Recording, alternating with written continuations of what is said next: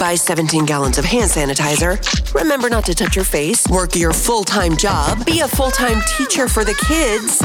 Oh, and do it all from home. Let's find out how you're avoiding coronavirus with Magic 94.9's Quarantine Check In with Danielle. It's 7:39. Channel 10 says we'll be in the mid to upper 80s today. It's going to be hot. It's time for the quarantine check-in. I've got Stephanie on the phone today specifically because I heard you have an insanely amazing twist to the typical birthday parades that we've all been doing for our kids recently. What did you do for your daughter? So for Kaylee's birthday, I did a virtual sleepover and I Googled it on Pinterest. Well, I went on Pinterest and like, yeah, and it was the coolest thing ever because what I did was I gave both kids a setup. They both had matching pajamas.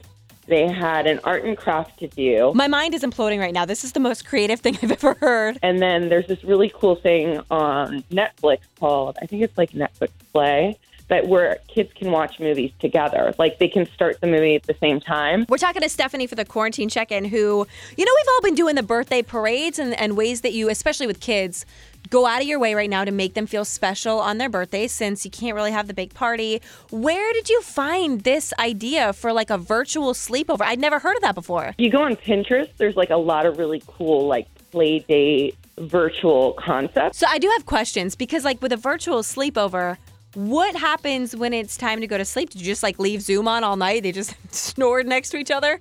no. So they, we cut it off at 10 o'clock. But that's basically how it went down. Like, I dropped off at another mom's house all of the supplies for the night. It included PJs, it included snacks and arts and crafts and things like that. Oh my gosh, that's the sweetest idea I've ever heard. I'm totally stealing this, by the way. Look at you, mom of the year. She was very upset about her birthday. But if you go to Pinterest, there's so many cool ideas that you can do. Oh, I'm on Pinterest right now looking for all this. And it's so interesting.